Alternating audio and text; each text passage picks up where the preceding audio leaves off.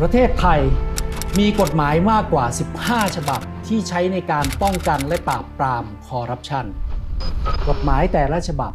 มีวัตถุประสงค์เพื่อการบริหารจัดการและควบคุมคอร์รัปชันที่แตกต่างกันไป คอร์รัปชันในการจัดซื้อจัดจ้าง การใช้อำนาจและดุลพินิษของเจ้าหน้าที่ การออกใบอนุญาต อนุมัติ การบริหารงานบุคคล และ การป้องกันการเกิดผลประโยชน์ทับซ้อน ปัจจุบัน การพิจารณาว่า ควรจะเพิ่มหรือแก้ไขกฎหมายฉบับใด เขามักจะอ้างอิงกับรัฐธรรมนูญ ฉบับปัจจุบัน หรือยุทธศาสตร์ชาติ แผนปฏิรูปประเทศ และอนุสัญญาสหประชาชาติว่าด้วยการป้องกันและปราบปราม การทุจริตประพฤติมิชอบ ปี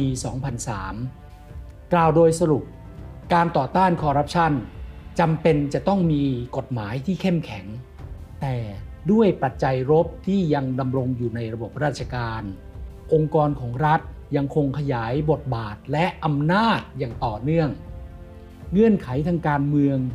ก็ไม่เปลี่ยนแปลงไปในทางที่ดีนักอีกทั้งพฤติกรรมเกี่ยวกับเรื่องอภิสิทธิชน การอุปถัมภ์พวกพ้อง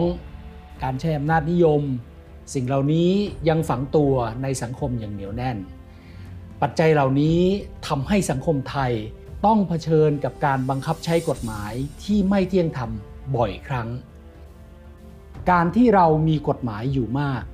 แต่ยังควบคุมคอร์รัปชันได้ไม่ดี แถมบางครั้งกฎหมายยังกลายเป็นภาระให้เกิดการทุจริตเสียเอง อำนาจรัฐและทรัพยากรของรัฐ ยังถูกใช้อย่างบิดเบือน ภายใต้อำนาจ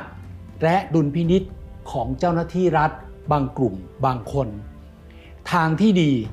จึงควรยึดกติกากันใหม่ว่า ต่อให้กฎหมายมีมากเท่าไหร่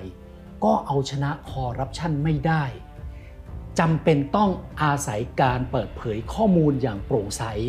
และการตรวจสอบโดยภาคประชาชนเท่านั้น